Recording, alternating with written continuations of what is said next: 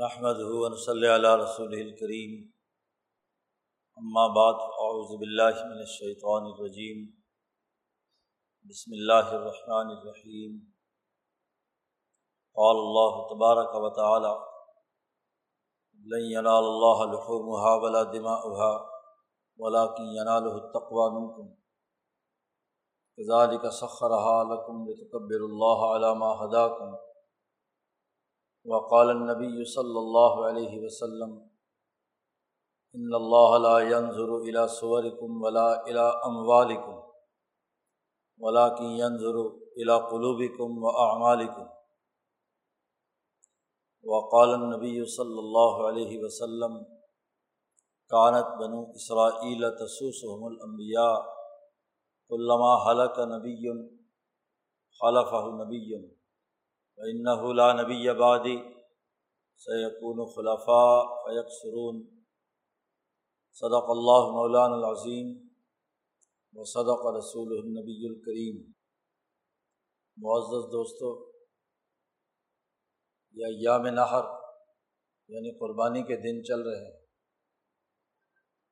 اللہ پاک نے انسانوں پر جو دین حنیف حضرت ابراہیم علیہ السلام کے ذریعے سے اور حضرت محمد مصطفیٰ صلی اللہ علیہ وسلم کے ذریعے سے بھیجا ہے۔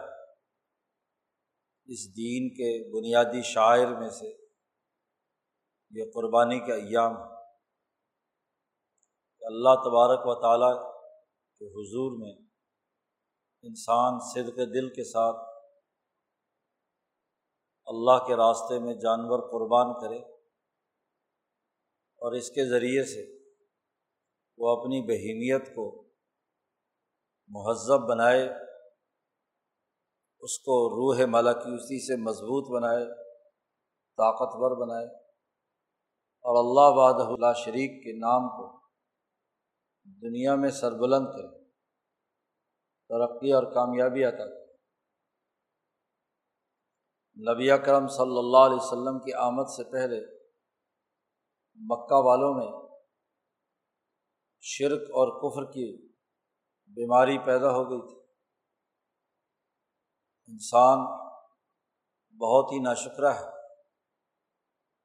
وہ مکۃ المکرمہ جو صرف اللہ کے نام پر بنایا گیا، وہ بیت اللہ الحرام، جسے ابراہیم اور اسماعیل علیہ السلام نے صرف اللہ کا گھر اللہ کے مرکز کی طرف لوگوں کو بلانے کے لیے تعمیر کیا تھا، اس گھر کا عمل دخل ایسے لوگوں کے پاس آ گیا کہ جنہوں نے دنیا بھر سے بت اکٹھا کر کے خانہ کعبہ کے اندر رکھ دیں شرک کی حالت پیدا کر دی۔ ذات باری تعالیٰ کے بارے میں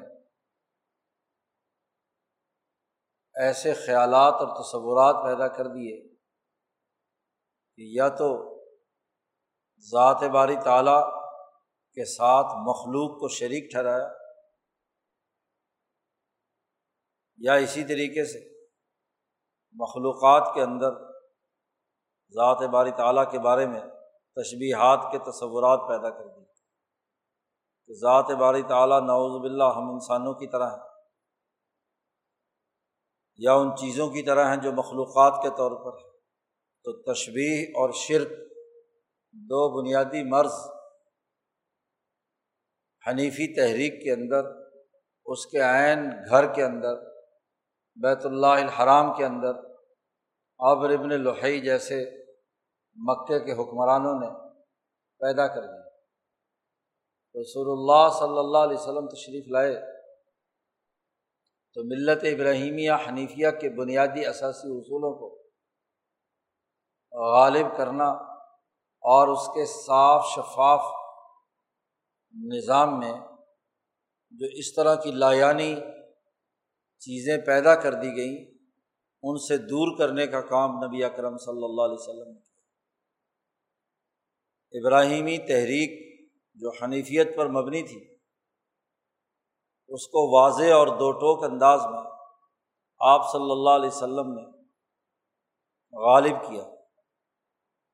شاعر اللہ کی عظمت بحال کی، بیت اللہ کا اصل مقصد واضح کیا اور انسان دوستی کے لیے جو طریقۂ کار نبی رحمت انبیاء علیہم السلام نے انسانیت کے لیے دیا تھا، اس کا عملی نظام قائم کیا۔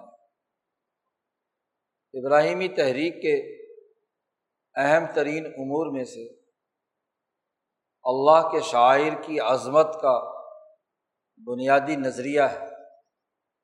شاعر اللہ کی عظمت، ان کی سربلندی ہو۔ قولی طور پر بھی یعنی زبان سے بھی جسم سے بھی، قلب سے بھی، اور اپنی روح سے بھی۔ ان تمام دائروں میں انسان صدق دل کے ساتھ صرف اور صرف اللہ تبارک و تعالیٰ کے ساتھ اپنا رشتہ قائم کرے۔ ان شاعر میں ایک اہم ترین اللہ کے لیے جانور قربان کرنا۔ قربانی کرنا، قربانی کا ہونا اللہ کے شاعر میں سے اشعار ہے یعنی ایسا عمل ہے جو ظاہری طور پر تمام لوگوں کے سامنے کیا جاتا ہے اور لوگوں پر اثر انداز ہوتا ہے۔ شاعر کہتے ہی اسے کہ جو اللہ سے علل اعلان جوڑنے کے حوالے سے آپ کی رہنمائی کرے دنیا میں مختلف چیزوں کے ادراک کی کچھ علامات ہوتی ہیں۔ وہ سمبل جب سامنے آتا ہے تو انسان پتہ چل جاتا ہے کہ یہ کس کمپنی کا منوگرام ہے، کس ادارے کا نشان ہے، کس جگہ کی علامت ہے۔ علامات ایسی عمومی اور تمام لوگوں کے لیے ان کا سمجھنا آسان ہوتا ہے کہ اس کے ذریعے سے فوراً ذہن وہاں چلا جائے۔ جیسے ہی اس علامت کو دیکھے، اس نشان کو دیکھے، اس مونوگرام کو دیکھے، تو ویسے ہی جس چیز کا وہ مونوگرام ہے اس کی تصویر، اس کا خاکہ، اس کا تعارف انسانی دماغ میں آ جائے۔ اس کو کہتے ہیں شاعر۔ یہ ہے علامت۔ تو اللہ نے شاعر مقرر کیے ان شاعر میں یوں تو امام شاہ ولی اللہ دہلوی فرماتے ہیں کہ بہت زیادہ شاعر ہے لیکن ان شاعر میں چار بنیادی شاعر جس میں بیت اللہ الحرام اور اس کے گرد و نواح کے تمام مقامات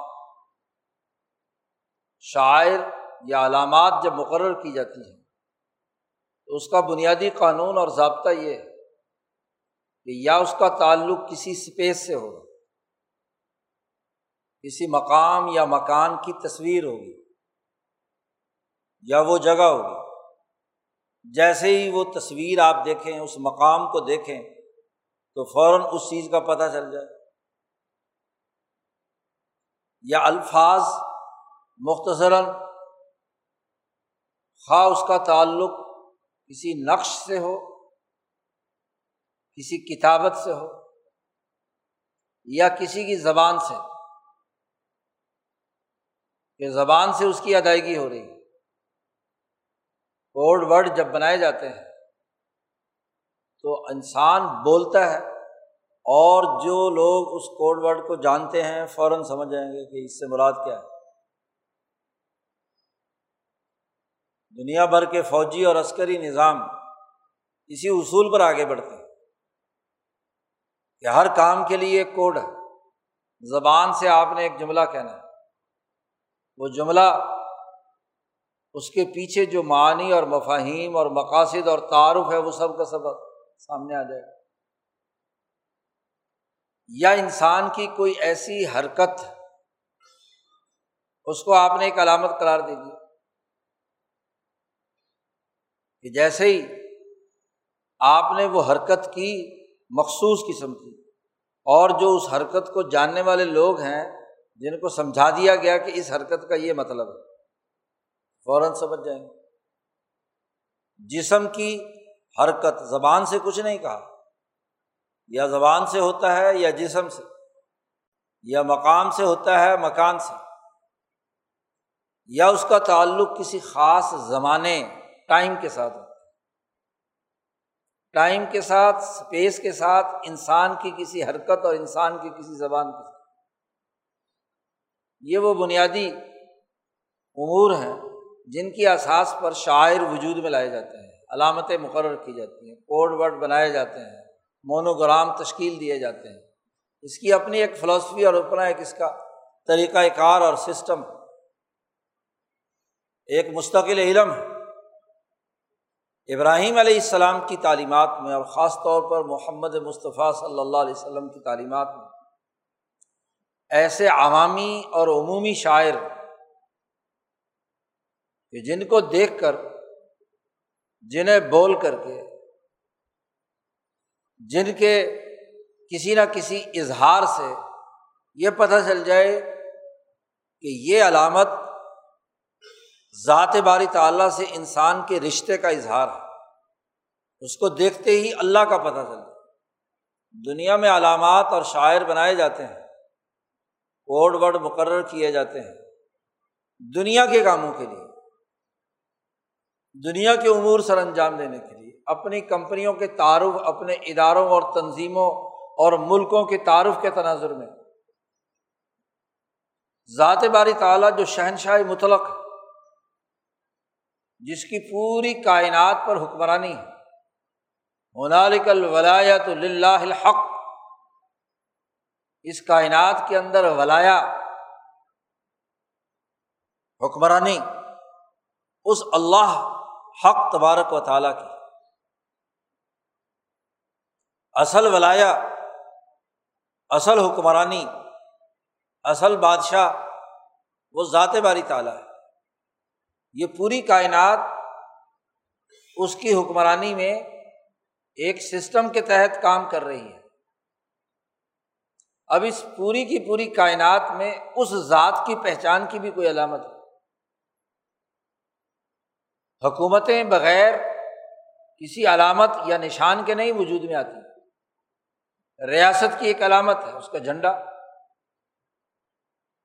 ریاست کی ایک علامت ہے، اس کا آئین۔ ریاست کی ایک علامت ہے کہ مخصوص انداز میں سربراہ حکومت کو گاڈ آف آنر پیش کرنا، تاکہ اس کی اتھارٹی اور حکمرانی کو مانا جائے۔ جو وہ علامت اختیار کرتا ہے، اس کا مطلب یہ کہ وہ اسے تسلیم کرتا ہے، اس کی حکمرانی کو مانتا ہے۔ اس کے ساتھ تعلق قائم کرنے کی صورت ہے، وہ فعل، وہ الفاظ، وہ مقامات، وہ تمام اہم ترین چیزیں جو اس کے ساتھ وابستہ ہے جس ریجن میں جو ذمہ دار ہے، کوئی گورنر ہاؤس ہے، کوئی جناب کور کمانڈر ہاؤس ہے، کوئی کیا صدر ہے، کوئی وزیر اعظم ہاؤس ہے، یہ اس کی ریاستی رٹ کی علامت ہے۔ اور اس علامت کو کیا ہے؟ اگر اس کو کوئی چیلنج کرتا ہے، تو اس کا مطلب یہ کہ وہ اتھارٹی کو چیلنج کرتا ہے۔ تو یہاں تو یہ چھوٹی چھوٹی اتھارٹیاں ہیں۔ چھوٹی چھوٹی حکومتیں ہیں۔ بیچاروں کی کسی ایک کور کی کمانڈ ہوگی، کسی کے پاس ایک صوبے کی گورنر شپ ہوگی، کسی کے پاس ایک ضلع کی میئر شپ ہوگی، کسی کے پاس ایک ملک کی وزارت عظما ہوگی یا صدر پاکستان کی علامت ہوگی یا کسی ایک ملک کا آئین اور دستور ہوگا اور اس کی عظمت ہوگی۔ جی۔ اگر اس کی توہین کی جائے تو اس کو کیا ہے؟ عجیب بات ہے کہ یہ یورپین بھیڑیوں کی عدالتیں قرآن کی توہین کرنے کی عدالتی اجازت دے رہے ہیں۔ بد امنی ہو تو ہو، پولیس کو حکم دیا جا رہا ہے۔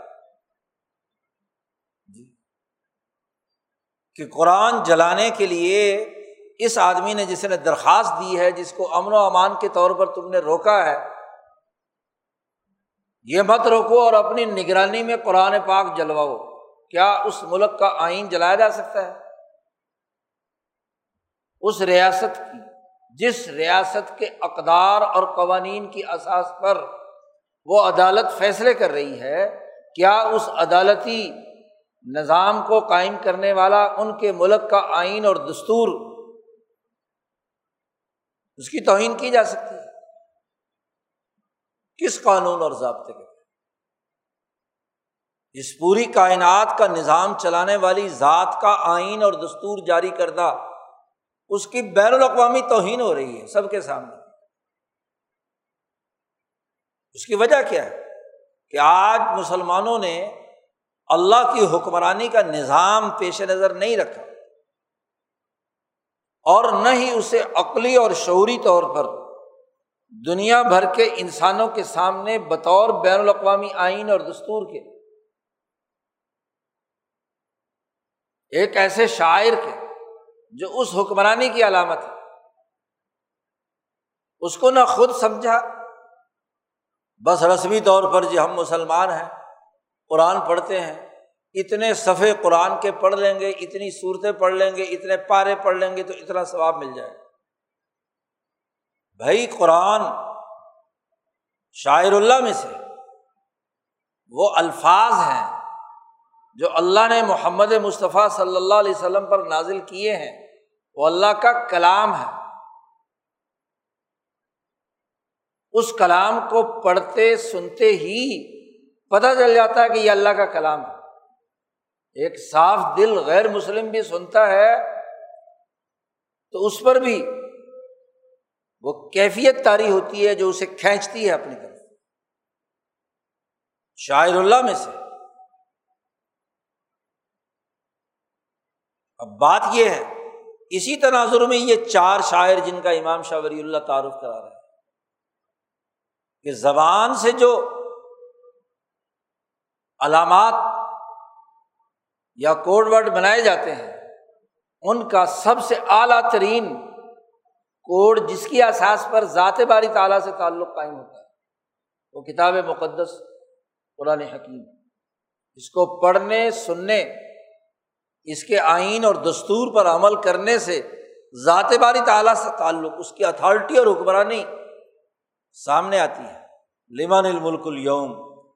الواحد القہار، اللہ کی حکمرانی کا اعلان ہوتا ہے۔ تو شاعر میں سے قرآن حکیم ہے۔ شاعر میں سے وہ بیت اللہ الحرام ہے، جو اللہ کا گھر، مقام، جس میں خود بیت اللہ، مسجد حرام اور اس کے گرد پیش میں تمام حرم کا دائرہ جو رسول اللہ صلی اللہ علیہ وسلم نے متعین کر دیا ہے، جن میں منا مزدلفہ اور گرد و نواح کے آبادیوں کے تمام علاقے اور پھر اس حرم کے مکمل ہونے کے بعد عرفات کا وسیع میدان۔ حرم میں شامل نہ ہو، لیکن حرم کی مضافات میں اس کے ساتھ متصل۔ وہاں انسانیت کا عالمگیر اجتماع۔ یہ سب شاعر ہے خانہ کعبہ پر نظر پڑے تو فوراً خدا یاد آ جاتا وہ ایک علامت۔ ایک ایسا تصویری خاکہ ہے کہ جس خاکے کی احساس پر ذات باری تعالیٰ سے تعلق قائم جو بھی دیکھے۔ اسی طریقے سے۔ جو بھی وہاں اس جگہ پر یا دنیا بھر میں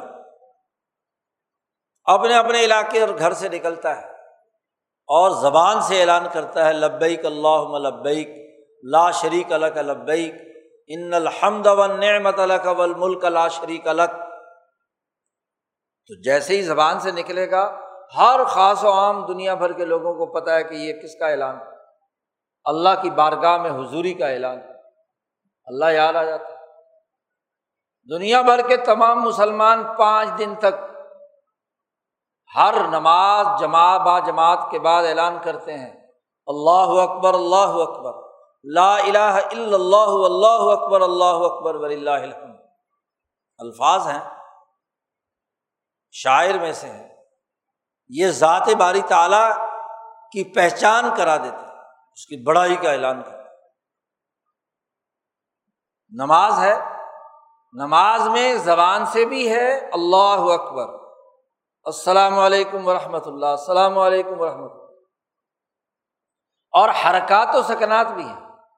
قیام ہے، رکوع ہے، سجدہ ہے۔ جیسے ہی کوئی آدمی نماز پڑھ رہا ہو، دنیا بھر میں کسی بھی خطے میں، کسی بھی جگہ پر سب کو پتہ چل جاتا ہے کہ یہ جو ہاتھ باندھے قیام کی حالت میں ہے رقو کی حالت میں ہے، سجدے کی حالت میں ہے۔ اس کا مطلب یہ کہ یہ اللہ کو حکمران مانتا ہے۔ اس کی بڑائی کا اعلان کر رہا ہے۔ اس کے ساتھ اپنے تعلق کا اعلان کر رہا ہے۔ شاعر میں سے۔ اس کی حرکات و سکنات بھی۔ اس کے تمام افعال بھی۔ اس کے تمام اقوال بھی۔ تو نماز شاعر میں سے۔ نبی شاعر میں سے ہے۔ جب بھی دنیا میں محمد مصطفیٰ صلی اللہ علیہ وسلم کا نام لیا جائے، تو محمد علامت ہے صلی اللہ علیہ وسلم ذات باری تعالیٰ سے تعلق قائم کرنا۔ موسا علیہ السلام کا نام لیا جائے، علامت ہے ذات باری تعالیٰ سے تعلق قائم۔ عیسیٰ علیہ السلام کا نام لیا جائے، اللہ سے تعلق کی علامت ہے۔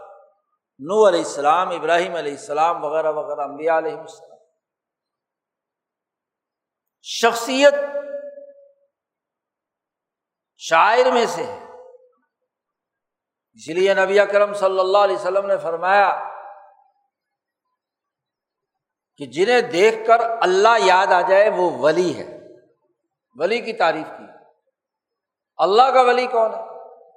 جس پر نظر پڑے، اس کا نام لیا جائے، تو گویا کہ اس ولایت عظما جو اللہ تبارک و تعالیٰ کی پوری کائنات میں ہے، وہ اس کا نمائندہ ہے کہ اس کے ذریعے سے اس ولایت قبرا سے انسان جڑتا ہے۔ اللہ دین اظہار رو ذکر اللہ، حدیث کے الفاظ ہیں کہ جب ان پر نظر پڑے، ان کے چہرے کو دیکھے ان کے وجود کو دیکھے تو اللہ یاد آ جائے۔ نبی اکرم صلی اللہ علیہ وسلم کے چہرہ انور پر نظر پڑتے ہی ذات باری تعالیٰ کا تعارف ابو بکر صدیق، عمر فاروق، عثمان غنی، علی المرتضیٰ، جو نبی کی ذات میں اتنے فنا ہے کہ ان کا نام بھی لیا جائے تو علامت ہے اس بات کی کہ وہ اللہ سے جڑنے کا جی؟ محدثین فقہ علماء ربانی اولیا صوفیہ ان کا نام ہی علامت ہے۔ حضرت علی ابن عثمان الحجویری کا نام ہی علامت ہے اللہ سے جڑنے کی خواجہ معین الدین اجمیری بہاؤدین ذکریہ ملتانی مجد الفسانی، شاہ ولی اللہ، کسی کا بھی نام لے لو۔ یہ سب ذیلی شاعر ہیں نبی کے۔ کیونکہ وہ ان نبی کے لیے نمائندہ اور کیونکہ جماعت ہوتی ہے۔ بیت اللہ الحرام شاعر میں سے ہے، جو عمارت بیت اللہ الحرام کی طرف رخ کر کے بنائی جائے اور اس میں بیت اللہ کی طرف رخ کر کے نماز پڑھی جائے، وہ مسجد شاعر میں سے علامت۔ اللہ کو یاد کرنے کا ذریعہ ہے، وہ عمارت۔ وہ زمانہ ذی الحج کے یہ مخصوص ایام اللہ کی یاد کرانے کا ذریعہ ہے۔ یہ ایام تشریق، جن کے پانچ دنوں میں جب انسان اللہ اکبر اللہ اکبر کا اعلان کرتا ہے تو اللہ کی بڑائی اللہ کو یاد کرانے کا ذریعہ انہیں شاعر میں سے ایک اہم ترین قربانی ہے۔ جیسے دنیا میں کوئی کمپنی، کوئی ادارہ، کوئی مینجمنٹ، کوئی حکومت، کوئی اتھارٹی اپنی علامت کی توہین برداشت نہیں کر سکتی۔ ایسے ہی قربانی بھی اللہ کے شاعر میں سے۔ اس کی تو کوئی توہین کرے۔ اس کے اوپر کوئی گرد اچھالے۔ اس کے حوالے سے نازیبا گفتگو کرے تو شاعر کی توہین کرے۔ یہ قربانی یہ اللہ سے تعلق قائم کرنے کا ذریعہ ہے۔ اور اس کے لیے یہ طے کر دیا گیا کہ ان تین دنوں میں انسان نے قربانی کرنی قربانی کیا ہے؟ کل اس پر تفصیل سے عید کے خطبے میں گفتگو ہو چکی ہے کہ انسان اپنی روح سے ذات باری تعالیٰ کی ہم بیان کرے شکر ادا کرے جیسے زبان سے کسی ایسے جملے کو استعمال کرنے سے اللہ کی حمد ہوگی جو شاعر کے طور پر ہو۔ جیسے جسم سے وہ طریقۂ کار، عبادت کا جس کے ذریعے سے انسان کا جسم ذات باری تعالیٰ کی حمد بیان کر رہا ہے۔ اس کے سامنے کھڑا ہے، ہاتھ باندھے، اس کے سامنے جھک رہا ہے، اس کے سامنے سجدہ ریز ہو رہا ہے۔ یہ علامت۔ جیسے قلب اور قلب میں دل میں روح بستی ہے، اور روح کی تقویت کے لیے ضروری ہے۔ کہ اپنی بہیمی روح پر چھری چلائے انسان کی بہیمی روح، جانور کی بہیمی روح کے ساتھ ایک نسبت اور تعلق رکھتی ہے۔ جب انسان صرف اور صرف اللہ کے لیے جانور ذبح کرتا ہے، اس کی روح نکلتی ہے، تو کل تفصیل سے بیان کیا امام شاہ ولی اللہ صاحب کی فلاسفی کے نقطۂ نظر سے کہ وہ روح اس روح انسانی کے ساتھ چپک جاتی ہے۔ اس کو طاقتور بناتی ہے۔ اور وہ چونکہ اللہ کے نام پر بسم اللہ اللہ اکبر زبان سے کہا اور اس اللہ اکبر نے اس کی بڑھائی پر وہ جانور قربان ہو گیا، تو اس کی روح میں بھی ذات باری تعالیٰ کے نام کی اس کی بڑائی کی تصویر نقش ہو گئی۔ اس کے گوشت میں بھی، اس کے پورے وجود میں قربان ہونے والا جانور اس کے پورے وجود کے اندر سے بہیمیت کا خون، گندا فاصل خون نکل گیا۔ گوشت پاک، صاف، پوتر ہو گیا۔ اسی لیے قربانی کا گوشت باقی زبیحے کے گوشت کے مقابلے میں کئی درجے زیادہ فضیلت رکھتا ہے۔ کہ اس نے اپنے جسم کو قربان کیا ہے، اس اللہ کے نام پر۔ تو اس کی روح بھی پاک، اس کا جسم بھی پاک۔ اب جب یہ سنت جو ابراہیم علیہ السلام سے چلی آ رہی تھی امر بن لوہائی نے حضور صلی اللہ علیہ وسلم کی آمد سے کوئی تین سو سال پہلے جب مکہ کا وہ ظالم حکمران، ایسا نالائق اور منافق حکمران مسلط ہوا، تو حکومتیں ہی خرابی پیدا کر وہ وہ اتھارٹی، وہ شاعر جو ذات باری تعالیٰ کے لیے تھیں وہ اپنے لیے، اپنے چیلے چانٹوں کے لیے اپنے خود ساختہ بنائے ہوئے مصنوعی بتوں جو خود انہوں نے اپنے ہاتھ سے تیار کر کے حکمران بنا کر بٹھائے ہوتے ہیں۔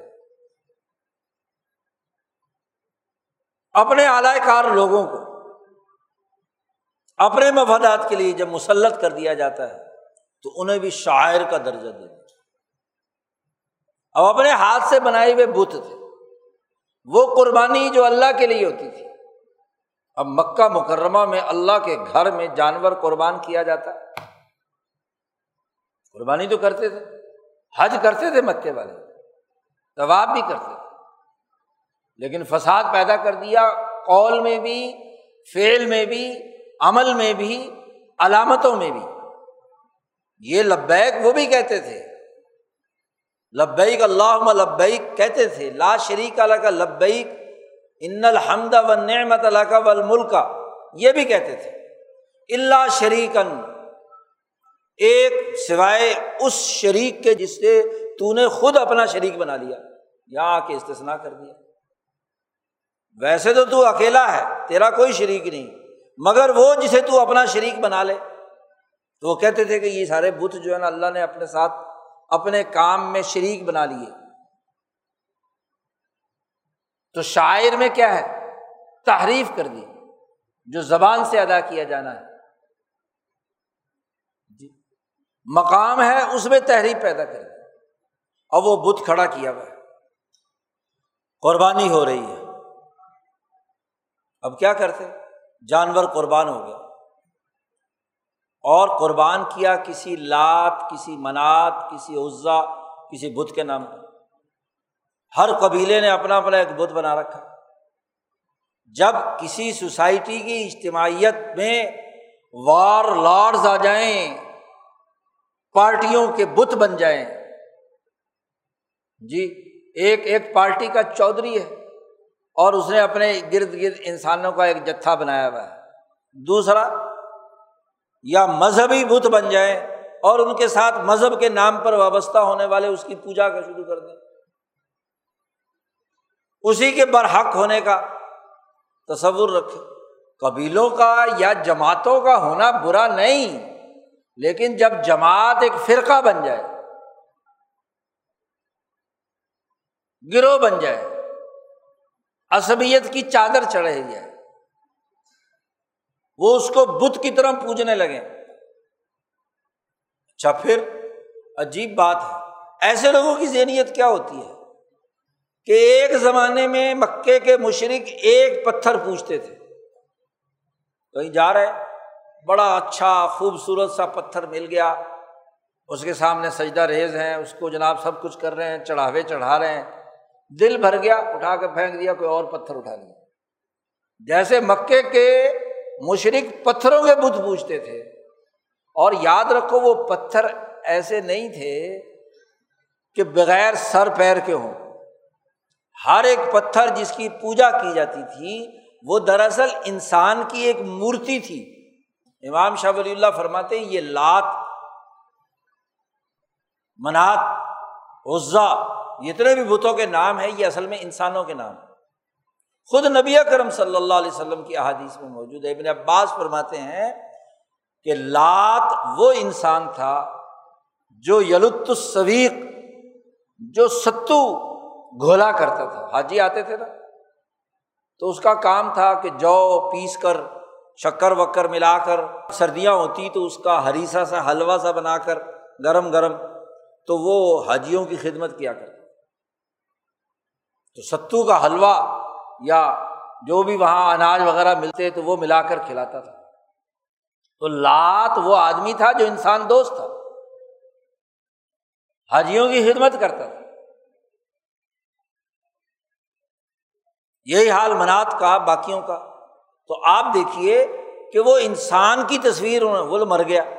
مر گیا تو شیطان نے دکھایا کہ بھائی یہ تو تمہارا ہاں جی خدمت کرنے والا تھا، یہ تو بڑی پہنچی سرکار تھی۔ تمہارے لیے تو فلانا کام کیا تھا، اس کا بت بناؤ۔ تو بت بنا کر اس کو پوجا کرنی شروع کر۔ تو وہ بت بنا لیے۔ اب ہر گروپ نے اپنا ایک بت۔ تین سو ساٹھ ایسے تو نہیں بت بنے۔ تین سو ساٹھ پارٹیاں تھیں، سمجھ لو۔ تین سو ساٹھ سیاسی، معاشی، سماجی خاندانی قبیلوں کی پارٹیاں تھیں، ان کے بت وہاں خانہ کعبہ میں رکھے ہوئے تھے۔ اور جو ادھر ادھر پھیلے ہوئے تھے، بڑے بڑے بت وہ الگ۔ اب کیا کرتے؟ ہر بت کا ایک پجاری۔ کیونکہ ہر بت کو خود تو کچھ کر نہیں سکتا بےچارا اس کے پیچھے ڈوری ہلانے والا ہوتا۔ ہے ابن بتوتا نے لکھا ہے ہندوستان میں۔ سیاحت کے لیے آیا۔ اس نے کہا، میں ایک بندر میں گیا تو وہاں، بلکہ شیخ سادی کا بھی قصہ ہے شاید۔ تو وہاں وہ جب لوگ مجمع جمع ہو جاتا تو وہ پتھر کا بت بنایا ہوا ہے۔ اور جناب، جیسے ہی لوگ اس کے سامنے سجدہ ریز ہوتے ہیں تو اس کے ہاتھ ایسے پڑے ہوئے تو ایسے کھڑے ہو جاتے لوگ سمجھتے، واہ جی واہ، یہ تو کیا ہے؟ خدا ہے نا، حرکت آ رہی ہے۔ اس نے کہا کہ اچھا بھائی یہ کیا وجہ ہے کہ پتھر کا بت اور ہاتھ کھڑے کر دیتا ہے اس نے کہا ضرور تلاش کرنا ہے۔ چھپ چھپا گیا مندر کے اندر۔ اب جب رات کا اندھیرا ہو گیا تو اس نے پیچھے جا کر دیکھا کہ چکر کیا ہے۔ تو وہاں ایک بندہ بیٹھا ہوا جو ڈوری ہلاتا ہے۔ جہاں سے آڈر ملتا ہے نا مندر کے جو بڑا ہوتا ہے، وہ خود تو سامنے نہیں ہوتا۔ اس کا کوئی چیلا چانٹا۔ ہاں جی۔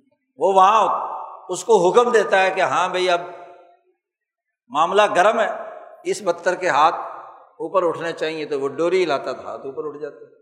اچھا اب پتھر کے بتنے بیچارے نے کیا کھانا ہے؟ اس نے کہا جی ذبح کرو۔ اور جو اس کا جو اچھا اچھا گوشت ہے نا، اس کی دستیاں، اس کا بونگ، اس کا جو اہم ترین اجزاء کھانے پینے کے ہیں، وہ سارے کے سارے اس بت کے اوپر چڑھاوا چڑھاتے تھے۔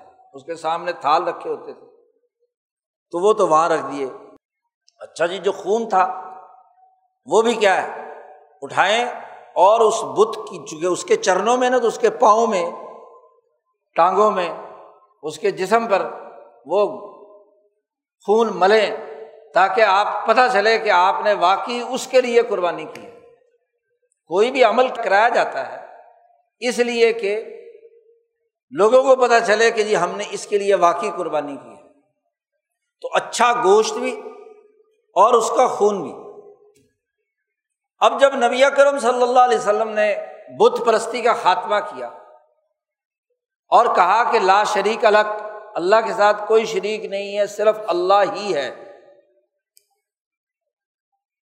اور اللہ کے لیے جیسے خانہ کعبہ کا طواف کرنا ہے۔ لبیک وغیرہ کہنا ہے، صحیح کرنی ہے، وغیرہ وغیرہ۔ ایسے ہی مینا میں دس ذیل حج سے لے کر جی گیارہ، بارہ ذیل حج اگلے دو دن بھی قربانی کرنی ہے۔ تو اب ان کے ذہن میں قدرتی سوال کہ بھائی، بتوں میں تو ہم اچھی اچھی بوٹیاں انہیں کھلاتے تھے۔ ظاہر ہے کہ انہیں کیا کھلاتے تھے؟ بت تو کھا نہیں سکتا۔ بندے چلے گئے تو جو اصل ڈوری ہلانے والا ہے۔ مندر کا پجاری۔ تو وہ بظاہر تو چڑھائے گئے، اس پتھر کے بت کو ہے اور جب عوام کی نظروں سے اوجل ہوئے تو وہ اچھی اچھی بوٹیاں کون کھا جاتا تھا؟ ظاہر انہوں نے تو کھانے نہیں ہے وہ مندر کا جو پجاری ہے، جو اس کا متولی ہے، جو ڈوریا ہلاتا ہے، اسی نے کھانے ہیں نا۔ تو گوشت تو ان کو ہو گیا۔ خون پاؤں میں لگا دیا۔ بت بھی راضی اور اس کو کہا تو خون پی، لوگوں کا پی یا جانور کا پی۔ اب صحابہ نے پوچھا رسول اللہ صلی اللہ علیہ وسلم سے کہ بھی جب ہم قربانی اللہ کے لیے کریں گے تو اللہ کو گوشت کیسے پہنچائیں؟ پتھر تو سامنے نظر آتا ہے بت۔ لوگوں نے پوچھا کہ بھائی یہ جو پتھر ہے اس کے اوپر تو ہم گوشت اس کو رکھ کے جاتے ہیں، کھانے پینے کی تھال وال رکھے جاتے ہیں اور ان کے لیے خون تو اب جانور ہم نے ذبح کیا، اس گوشت کا کیا کرے؟ اللہ کو اس کی سپلائی کیسے دیں؟ یہ سوال تھا۔ تو اس پر اللہ تبارک و تعالیٰ نے آیت نازل کی۔ کہ اللہ کو تمہارا خون اور تمہارا گوشت نہیں چاہیے۔ لئی انال اللہ لحوم ولا دما اللہ کو ان جانوروں کا گوشت یعنی اس کی اچھی اچھی بوٹیاں نہیں چاہیے۔ کیونکہ اللہ کھاتا ہی نہیں، وہ اس سے ماورا ہے۔ اس کی ضرورت ہی نہیں۔ یہ ضرورت تو انسانوں کی ہے۔ اور یہ اس بت کے نام پر مخصوص طبقہ جو انسانوں کا ہے، جس کے چانپے اڑانے کا بڑا شوق ہے، حکمران طبقہ، یہ صرف وہ کھاتا ہے۔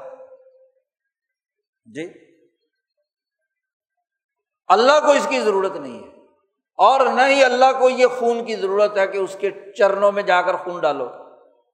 بس تم نے مینا میں قربانی کر دی، یا دنیا بھر میں جہاں بھی قربانی کے موسم میں لوگوں نے قربانی کر دی۔ تو جانور قربان ہو گیا۔ بس اللہ کو کیا پہنچتا ہے؟ کیا چیز اللہ کو مطلوب ہے اس ذبح کرنے سے؟ ولا کی ینال تقوا من کم اللہ کے پاس جو چیز پہنچتی ہے، وہ تمہارے دلوں کا تقوا ہے۔ تقوا ہے۔ شیخ الہند رحمۃ اللہ علیہ فرماتے ہیں کہ دلوں کا ادب اور دلوں کا آداب اور دلوں کے اخلاق میں سب سے اعلیٰ ترین، عمدہ ترین خلق تقوا ہے۔ جس کو شریعت کی اصطلاح میں تقوا کہا گیا۔ حکمہ اور اوقلا کے یہاں اسے اسمت الصالح کہا گیا۔ اچھا خلق، حسن خلق کہا گیا۔ یہ کیا ہے؟ اس گوشت سے، اس زبیحے سے دلوں کے تقوے کا کیا تعلق اور لنک ہے؟ یہ ہے سمجھنے کی بات۔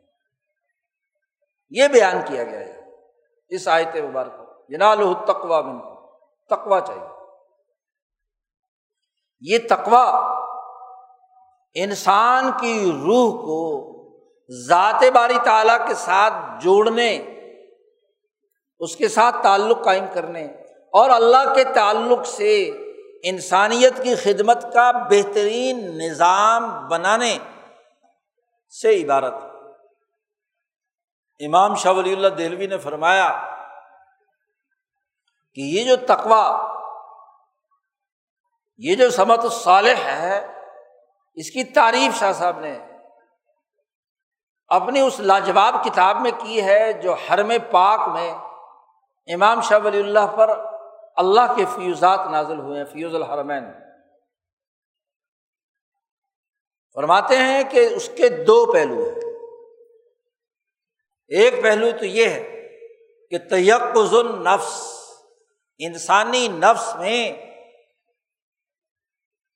وہ چاق و چوبند ہونے کی حالت پیدا ہو جائے کہ جس کے ذریعے سے وہ اپنے افعال، اپنے اعمال اور اپنے اخلاق کو ایک ڈسپلن میں لائے۔ افعال و اعمال جسم سے ہو رہے ہیں۔ اخلاق اس کے قلب سے ظاہر ہو رہے ہیں۔ اس کی عقل سے۔ اخلاق کے ملکات محفوظ ہو رہے ہیں۔ تو نفس، قلب اور عقل تینوں ایک پیج پر آ جائیں، ایک ڈوری سے بند جائیں۔ اور اس کے ذریعے سے وہ اس رشتے کو سمجھ لے جو رشتہ اس کے اور ذات باری تعالیٰ کے درمیان ہے۔ کہ اللہ کی حکمرانی کے تحت کون سا فیل کیا جانا چاہیے، کون سا عمل کیا جانا چاہیے، کون سی بات زبان سے نکالنی چاہیے۔ ایک بات تو یہ کہ بندے اور اللہ کے درمیان جو رشتہ ہے اور اس سے متعلق جتنے افعال و اعمال و اخلاق اخبات اللہ کے تہارت اور پاکیزگی کے، اللہ سے تعلق کے، وہ ہم وقت ہوشیار رہے۔ غفلت میں مبتلا نہ ہو۔ تیقز کہتے ہیں کہ جو آدمی جاگ رہا ہے، ایک آدمی وہ ہوتا ہے جو سونے والا ہوتا ہے۔ شاہ صاحب نے انسانوں کی دو قسمیں بنائی ہیں۔ ایک وہ ہے جو یکزان التباہ ہے، جو طبی طور پر ہوشیار ہے، جاگ رہا ہے۔ اپنے ہر ہر عمل فیل ہر ہر قول اور ہر ہر خلق کے اظہار میں وہ یہ دیکھتا ہے کہ یہ جس نظریے پر، جس سوچ پر میرا ایمان ہے، اس کے مطابق ہے یا اس کے خلاف ہے۔ اور ایک ہوتا ہے وسنان التبا سونے والا، غافل، مغفل۔ او مجھ سے غلطی ہو گئی۔ سو گیا تھا نا؟ آدمی جب سوتا ہے تو کھوتا ہے۔ کچھ نہ کچھ تو کھو دیتا ہے نا۔ جاگنے والا آدمی، ہوشیار آدمی چاق و چوبند آدمی۔ جس پر پوری نظر ہے۔ تو اللہ اور اس کے درمیان جو رشتہ ہے کہ وہ اللہ کی حکمرانی میں ہے۔ اللہ کی ایک حکومت ہے پوری کائنات پر۔ اس حکومت کے تقاضے کیا ہیں؟ اور یاد رکھو کہ حکومت نظر نہیں آتی۔ اللہ کی بھی حکمرانی ایسی ہے پوری کائنات پر۔ نظر نہیں آتی لیکن ہے۔ جو چاقو چوبند ہے، جو ہوشیار ہے، جو کسی ریاست اور مملکت کے سسٹم کو جانتا ہے، اسے پتہ ہے کہ آج حکومت پوری ریاست کے چپے چپے پر ہر ایک انسان کی نگرانی کر رہی ہے۔ اور جو بیچارہ مغفل ہے سویا ہوا ہے۔ جی۔ وہ ایک دم ہڑبڑا کر اٹھے بھی کوئی کام کرے بھی تو اسے یہ پتہ ہی نہیں ہے بے وقوف ہمک کو کہ بھائی حکومت کس کی ہے۔ تو تقوا اور سمت الصالح یہ ہے کہ انسان میں یہ تیقز پیدا ہو جائے، یہ ہوشیاری پیدا ہو جائے کہ خالق اور مخلوق کے درمیان جو رشتہ ہے، اس کے اخلاق و اعمال وہ متعین طور پر اس کے سامنے ہو اور نمبر دو، دوسری بات یہ ہے کہ اس کے اندر یہ تیقز اور ہوشیاری و احتدا نظام صالح بین ہو بین العباد۔ شاہ صاحب فرماتے ہیں کہ جو یہ سمت الصالح والا آدمی ہے، متقی آدمی ہے، وہ اس تعلق ماللہ کے ذریعے سے بندوں اور اپنے درمیان یا اس پوری کائنات میں اچھا اور بہتر سسٹم بنانے کی صلاحیت اس کے اندر پیدا ہو احتدا علم نظام صالح صالح نظام، عمدہ اور بہترین سسٹم۔ یہ ہے تقوا کہ تقوا کے نتیجے میں اللہ کا حق، اس کا تیقز اور وہ اس طرح چاق و چوبند اور ہوشیار ہو کہ انسانی معاملات کے سسٹم بہترین اور عمدگی کے ساتھ قائم کرنے کی اس میں اہلیت اور صلاحیت پیدا ہو اور جب انسان یہ مشق کرتا ہے، اس تربیتی مرحلے سے گزرتا ہے، تو شاہ صاحب کہتے ہیں کہ پھر آہستہ آہستہ اس کے اندر یہ عادت اتنی پختہ ہو جائے کہ بغیر کسی غور و فکر بغیر کسی سوچ و بچار کے از خود آٹومیٹکلی اس کی ان دونوں صلاحیتوں کا اظہار خود کار طریقے سے ہو جائے یعنی اس کا مزاج بن جائے۔ جب آدمی کسی بھی شعبے کی مہارت حاصل کرتا ہے نا، تو ہوتے ہوتے اتنا اس کا ایکسپرٹ ہو جاتا ہے کہ اسے ان کاموں کے کرنے کے لیے کوئی بہت دماغ پر زور دینے کی ضرورت نہیں ہوتی۔ ہاں جی؟ وہ انگلیوں پر اس کے سامنے سارا سسٹم ہوتا ہے اور اس سسٹم کے بارے میں وہ ہدایات جاری کرتا ہے۔ ایسے کر لو، ایسے کر لو، ویسے کر لو۔ نیا آدمی تو سوچتا ہے کہ بھائی، خاص طور پر جو زیر تربیت ہو، تو وہ تو بار بار مشق سوچتا ہے کہ بھائی، یہ کام صحیح ہے یا غلط ہے۔ لیکن جو ایکسپرٹ ہو گیا اپنے شعبے کا مثلاً ایک استاذ ہے، وہ پڑھاتا ہے۔ پڑھا پڑھا کے اتنا ماسٹر ہو گیا کہ اب اسے مطالعے کی ضرورت، غور و فکر کی ضرورت، دماغ لڑانے کی ضرورت نہیں ہے۔ ایک آدمی کسی کمپنی کا مینیجر ہے، کمپنی چلا چلا کے اتنی مہارت ہو گئی کہ اب اس کو دماغ پر زور دینے کی ضرورت نہیں ہے۔ خود بخود اس کے وجود، اس کے جسم، اس کی زبان، اس کے افعال وہ کام کریں گے کہ جس سے وہی نتیجہ نکلے گا جو اس کی مینجمنٹ سے متعلق ایک وہ بھلکڑ ہے، وسنان بھی تباہ ہے کہ ایک دفعہ تو یاد ہو گیا، ہر دفعہ دماغ پر زور ڈالنا پڑے تو وہ متقی نہیں بنا ابھی ایکسپرٹ نہیں بنا ہر دفعہ اسے کتاب دیکھنی پڑے۔ جی ہر دفعہ اسے دوبارہ مطالعہ کرنا پڑے، دماغ پر زور ڈالنا پڑے۔ اس کا مطلب یہ کہ وہ اعلیٰ درجے کا آدمی نہیں بنا، اپنے شعبے کا۔ ایسے ہی متقی بھی نہیں بنا وہ، جو مغفل ہے۔ ہر دفعہ اسے دوبارہ کوئی نہ کوئی تمبی کی ضرورت پیش آ رہی ہے۔ وہ رہنمائی کے قابل، رہنمائی وہ پروفیسر کرے گا، وہ اسکلز رکھنے والا کرے گا کہ جس کو ازبر اس طرح ہو کہ دماغ پر زور ڈالے بغیر وہ زیر بحث مسئلے کا خود کار طریقے سے عمل اس کو ٹھیک کرنے کے لیے زبان بولنے کی ضرورت ہے تو اتنے جملے بولے گا۔ ہاتھ کی ضرورت ہے تو ہاتھ حرکت کریں گے۔ پاؤں کی ضرورت ہے تو پاؤں حرکت کریں گے۔ خود بہت یہ ہے تقوا یہ ہے سمت الصالح۔ اللہ نے کہا کہ یہ جو خون بہایا ہے نا، یہ گوشت ووشت تو تم خود کھا لو۔ جس نے بہایا ہے بجائے بڑے بڑے سرمایہ داروں اور لیڈروں اور وڈیروں اور مندر کے پجاریوں کو چانپے دینے کے خود کھا سکتے یا نظام سالے ہے تو کسی غریب کو کھلاؤ۔ چانپے تو غریب کو کھلاؤ۔ وہ جو پہلے پیٹ بھرے ہوئے اتنے موٹے موٹے ہیں، کہا کہ خود کھاؤ اور یا اپنے رشتے داروں کو، اپنے محلے میں، اپنے غریبوں کو۔ اچھا اور عمدہ گوشت انہیں دو۔ بجائے یہ کہ پجاریوں کے پیٹ میں ڈالنے کے لیے کیا ہے؟ ڈوریاں ہلانے والوں کو کھلاؤ۔ کیونکہ بت نے تو کھانا نہیں۔ وہ تو سدھایا ہوا ہے۔ یہاں ایسا کوئی نظام نہیں ہے آمریت کا، کیونکہ اللہ کو کوئی بھوک لگتی ہے کہ اللہ نے چانپیں کھانی ہے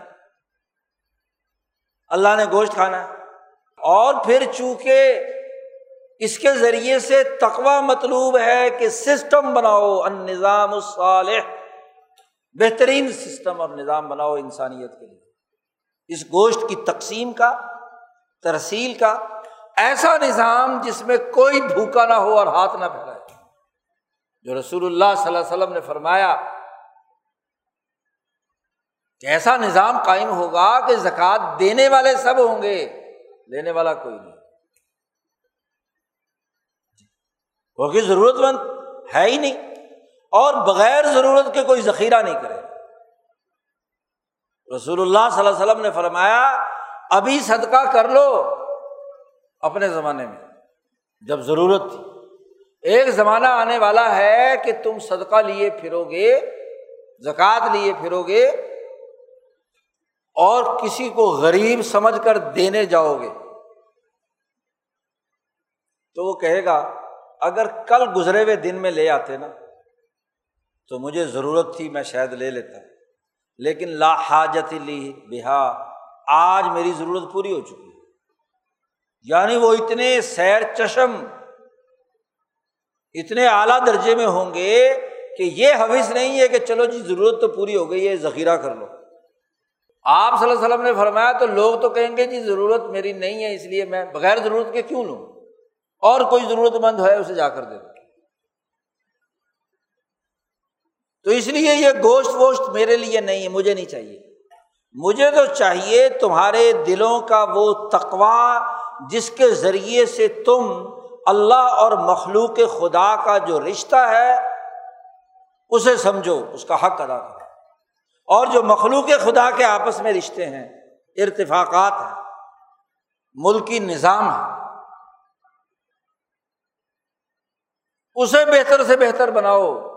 انسانی حقوق ادا کرنے کا نظام۔ یہ تقوا چاہیے تم سے مطلب۔ اللہ کی ینال تقوا میں تمہارے اندر اس جانور کے ذبح کرنے سے کیا یہ تیقز پیدا ہو گیا ہے؟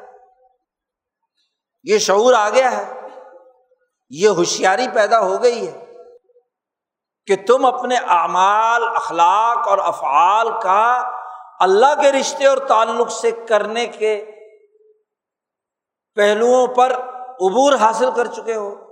کیا اس قربانی کے ذریعے سے تمہارے اندر ایک بہتر اور سال نظام بنانے کا شعور، اس کی جدوجہد اور اس کا کردار ادا کرنے کی صلاحیت پیدا ہو گئی ہے؟ یہ مجھے مطلوب ہے۔ اس لیے کہ اس قربانی سے تمہاری تربیت مقصود ہے۔ مجھے گوشت نہیں چاہیے، نہ مجھے خون چاہیے۔ بہترین حکومت اور ولایت وہ ہوتی ہے کہ جو اپنے ماتحت لوگوں کی تعلیم و تربیت کا اہتمام کرے، ان کی ضروریات کو پورا نظام سال تمہاری ضرورت ہے۔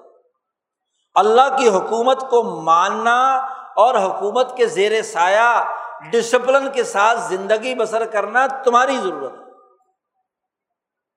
ساری مخلوق اللہ کی بات نہ مانے تو اللہ کی خدائی میں کوئی فرق آ جائے۔ گا ساری مخلوق اللہ کی خدائی ماننے لگے تو اللہ کی خدائی میں کوئی اضافہ ہو جائے گا؟ کوئی نہیں۔ تمہاری ضرورت۔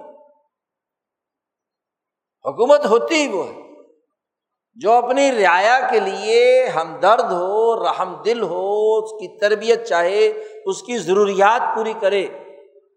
یہ کیسی ولایت ہے؟ ایک پتھر کی، ایک بت کی اور ایک مکے کی ریاستوں کے، طرح کی ریاستوں کے حکمرانوں کی۔ کہ ان کے پیش نظر اپنے کھابے ہیں، اپنا لوٹ کسوٹ ہے۔ وہ قربانی جیسی اہم عبادت کے اندر بھی اچھی اچھی بوٹیاں تلاش کرتے ہیں۔ وہ ہر عبادت میں سے اپنا مطلب نکالتے ہیں۔ تو یہ نہیں، اللہ کو یہ مطلوب نہیں ہے۔ اللہ کو جو صرف اور صرف مطلوب ہے وہ جنال تقوا منکم اور ہم نے ان جانوروں کو تمہارے لیے مسخر اس لیے کیا ہے۔ یہ سارا نظام اس لیے بنایا ہے۔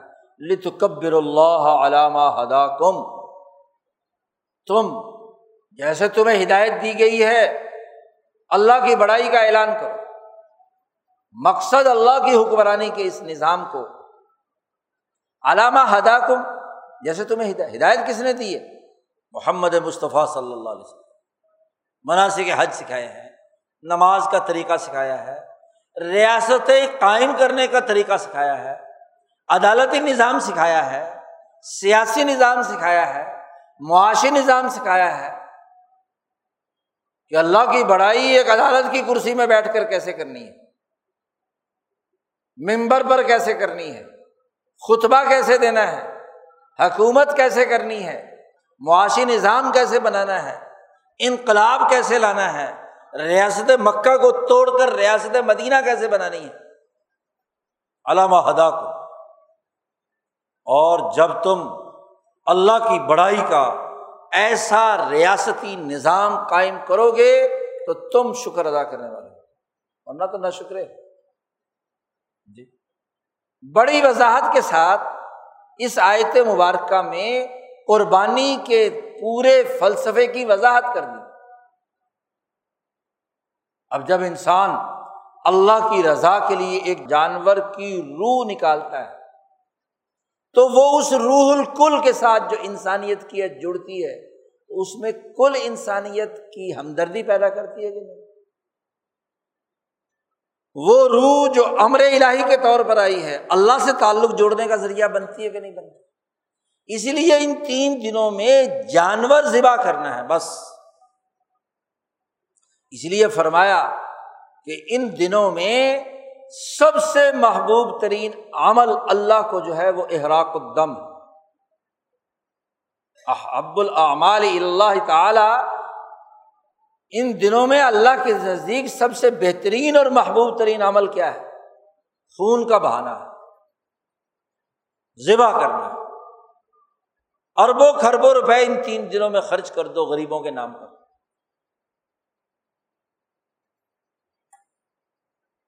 وہ تقوا پیدا نہیں ہوگا، وہ ڈسپلن پیدا نہیں ہوگا۔ جو اس کے ذریعے سے پیدا ہونا اس کے لیے تمہارے پاس باقی دن موجود ہے پورا سال ہے۔ کسی بھی لمحے میں خرچ کرو، لیکن ہوگا سد کے دل سے۔ اور یاد رکھو، وہ صدقہ بھی جو آپ نے دیا ہے سد کے دل سے تقوا سے ہوگا۔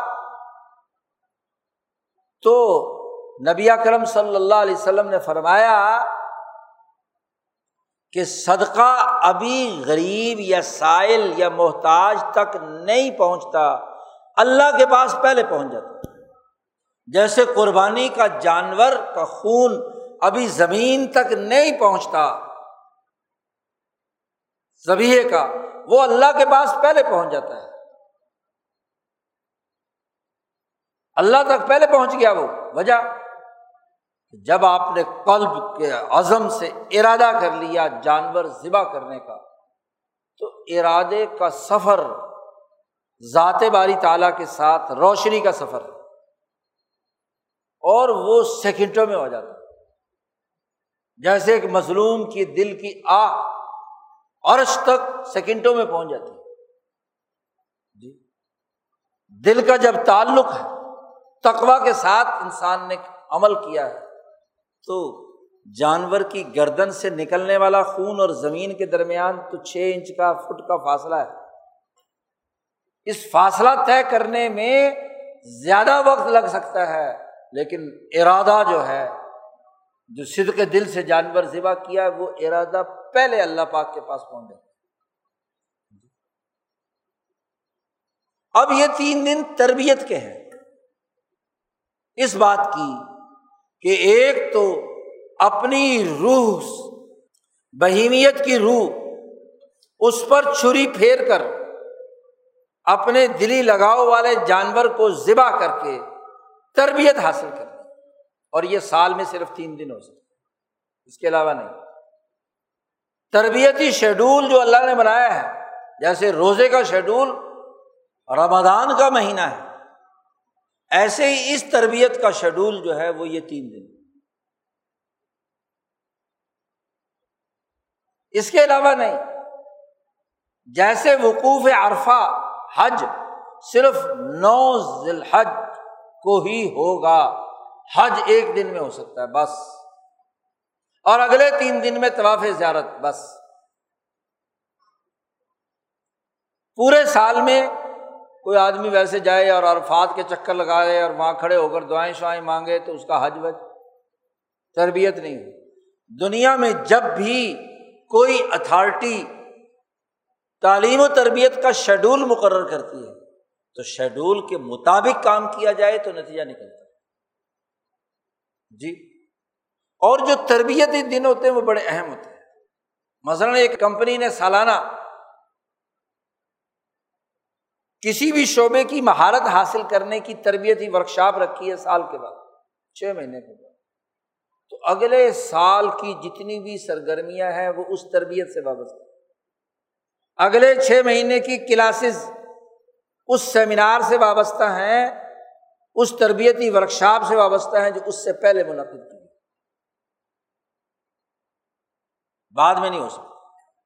وہ ماحول نہیں مل سکتا، وہ تربیت نہیں ہو سکتی۔ تو اب یہاں بھی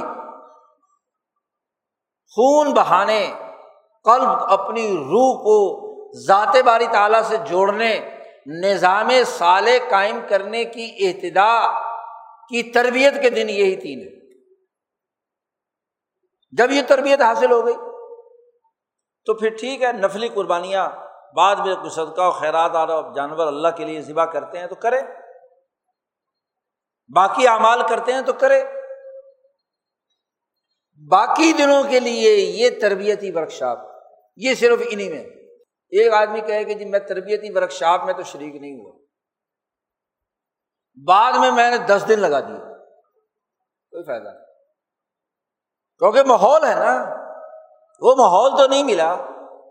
چاہے کتنے ہی بڑے ایکسپرٹ سے جا کر آپ نے وہ چیزیں سیکھ لی اور جو ایک اجتماعی ماحول میں سیکھی جاتی ہے وہ انفرادی طور پر کیونکہ ایک ٹیم ورک ہوتا ہے۔ ٹیم ورک کے ذریعے سے ایک نتیجہ ظاہر ہو رہا۔ اس سے آپ محروم ہیں۔ اس لیے ان تین دنوں میں صدقہ خیرات کریں نہ کریں، قربانی کی ہے تو پھر لازمی اور ضروری کہ تربیتی عمل سے گزرے۔ اور یہ امام اعظم، امام ابو حنیفہ اور امام مالک کے نزدیک واجب ہے قربانی، ہر صاحب نصاب اس لیے کہ حضور صلی اللہ علیہ وسلم نے صاف اعلان کیا، بخاری کی روایت سیاستہ کی روایت۔ کہ جس پر قربانی ضروری تھی، اس نے قربانی نہیں کی تو وہ ہماری عیدگاہ کے قریب بھی نہ پھٹکے قریب بھی نہ پھٹکے ہمارے مسلح کے، ہماری عیدگاہ کے، ہماری اجتماعی۔ یعنی وہ اجتماعیت کے دائرے سے خارج۔ اب یہ الفاظ وجوب پر دلالت کرتے جن لوگوں نے سنت کہا ہے، وہ اس لیے کہ ان کے نزدیک واجب کا کوئی قسم نہیں ہے۔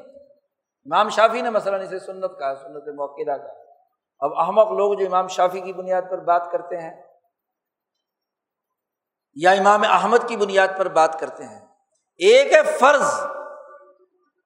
فرض وہ ہوتی ہے چیز کہ جو قطعی الدلالت، قطعی الثبوت، نصوص سے ثابت شدہ ہو یعنی قرآن سے۔ وہ فریضہ ہوتا ہے۔ جو قرآن سے نہیں ہے تو اس کے بعد کے دراجات کیا ہے تو امام شافی نے سنت موقع ایسا موقع کہ جس کے چھوڑنے پر انسان کے ایمان میں، عمل میں، کردار میں کمی آ جاتی اور ایک سنت موقع نہیں، غیر موقع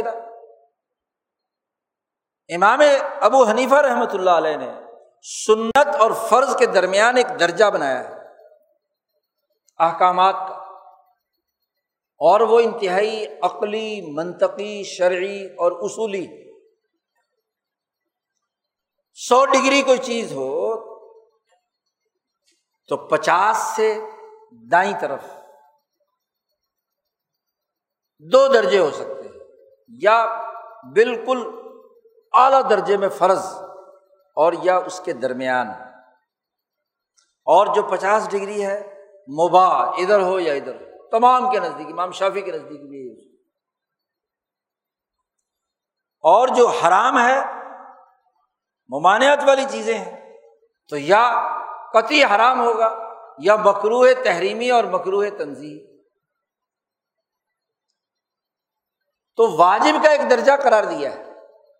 یہ صرف اصطلاحات کا فرق ہے، امام شافی امام ابو حنیفہ کے درمیان۔ بڑی بنیادی سی بات یہ ہے۔ کہ جسے امام اعظم امام حنیفہ نے واجب چکے حدیث سے ثابت جی اس لیے واجب ہے۔ اسی کو امام شافی سنت موقع قرار دیتے ہیں، اجتماعی میں تو دونوں میں قانونی طور پر کوئی فرق نہیں۔ تو بنیادی طور پر یہ قربانی ہر صاحب نصاب کے اوپر واجب ہے۔ ایک گھر کے اندر دس افراد صاحب نصاب ہیں، تو دس قربانیاں ہوں گی۔ یہ ضروری تو یہ قربانی کے دن ہے۔ اس میں روپیہ پیسہ نہیں۔ تاکہ اس کے ذریعے سے وہ تربیتی ورکشاپ والا عمل، تربیتی عمل مکمل ہو، جس سے دلوں کا تقوا پیدا ہو۔ وہ اعلی خلق پیدا ہو۔ عجیب بات ہے۔ سمت سال نام کی کوئی چیز نہیں کہ ان کے نفس، قلب، عقل، ان کے جسم، اس کے اعضاء میں کوئی ڈسپلن نہیں، ذاتی زندگی میں ڈسپلن نہیں اور اجتماعی زندگی میں کوئی نظام صالح نہیں۔ اور اگر کہا جائے کہ اس کے قائم کرنے کے لیے اس تربیتی ورکشاپ میں حصہ لو تو کہتے اس کی کیا ضرورت ہے؟ اس سے بڑی غفلت اس سے بڑی کوتاہی، اس سے بڑی خرابی اور کیا ہوگی؟ اب دو انتہائی پائی جاتے کچھ لوگ ہیں جو قربانی تو کرتے ہیں، لیکن اس قربانی سے جو مقصد ہے نظام صالح اور نفس کا مہذب بنا کر اللہ کے ساتھ اپنے قلب کو جوڑنے کا ادھر توجہ نہیں۔ وسنان بتبا ہے، مغفل، غفلت کی حالت میں ہے۔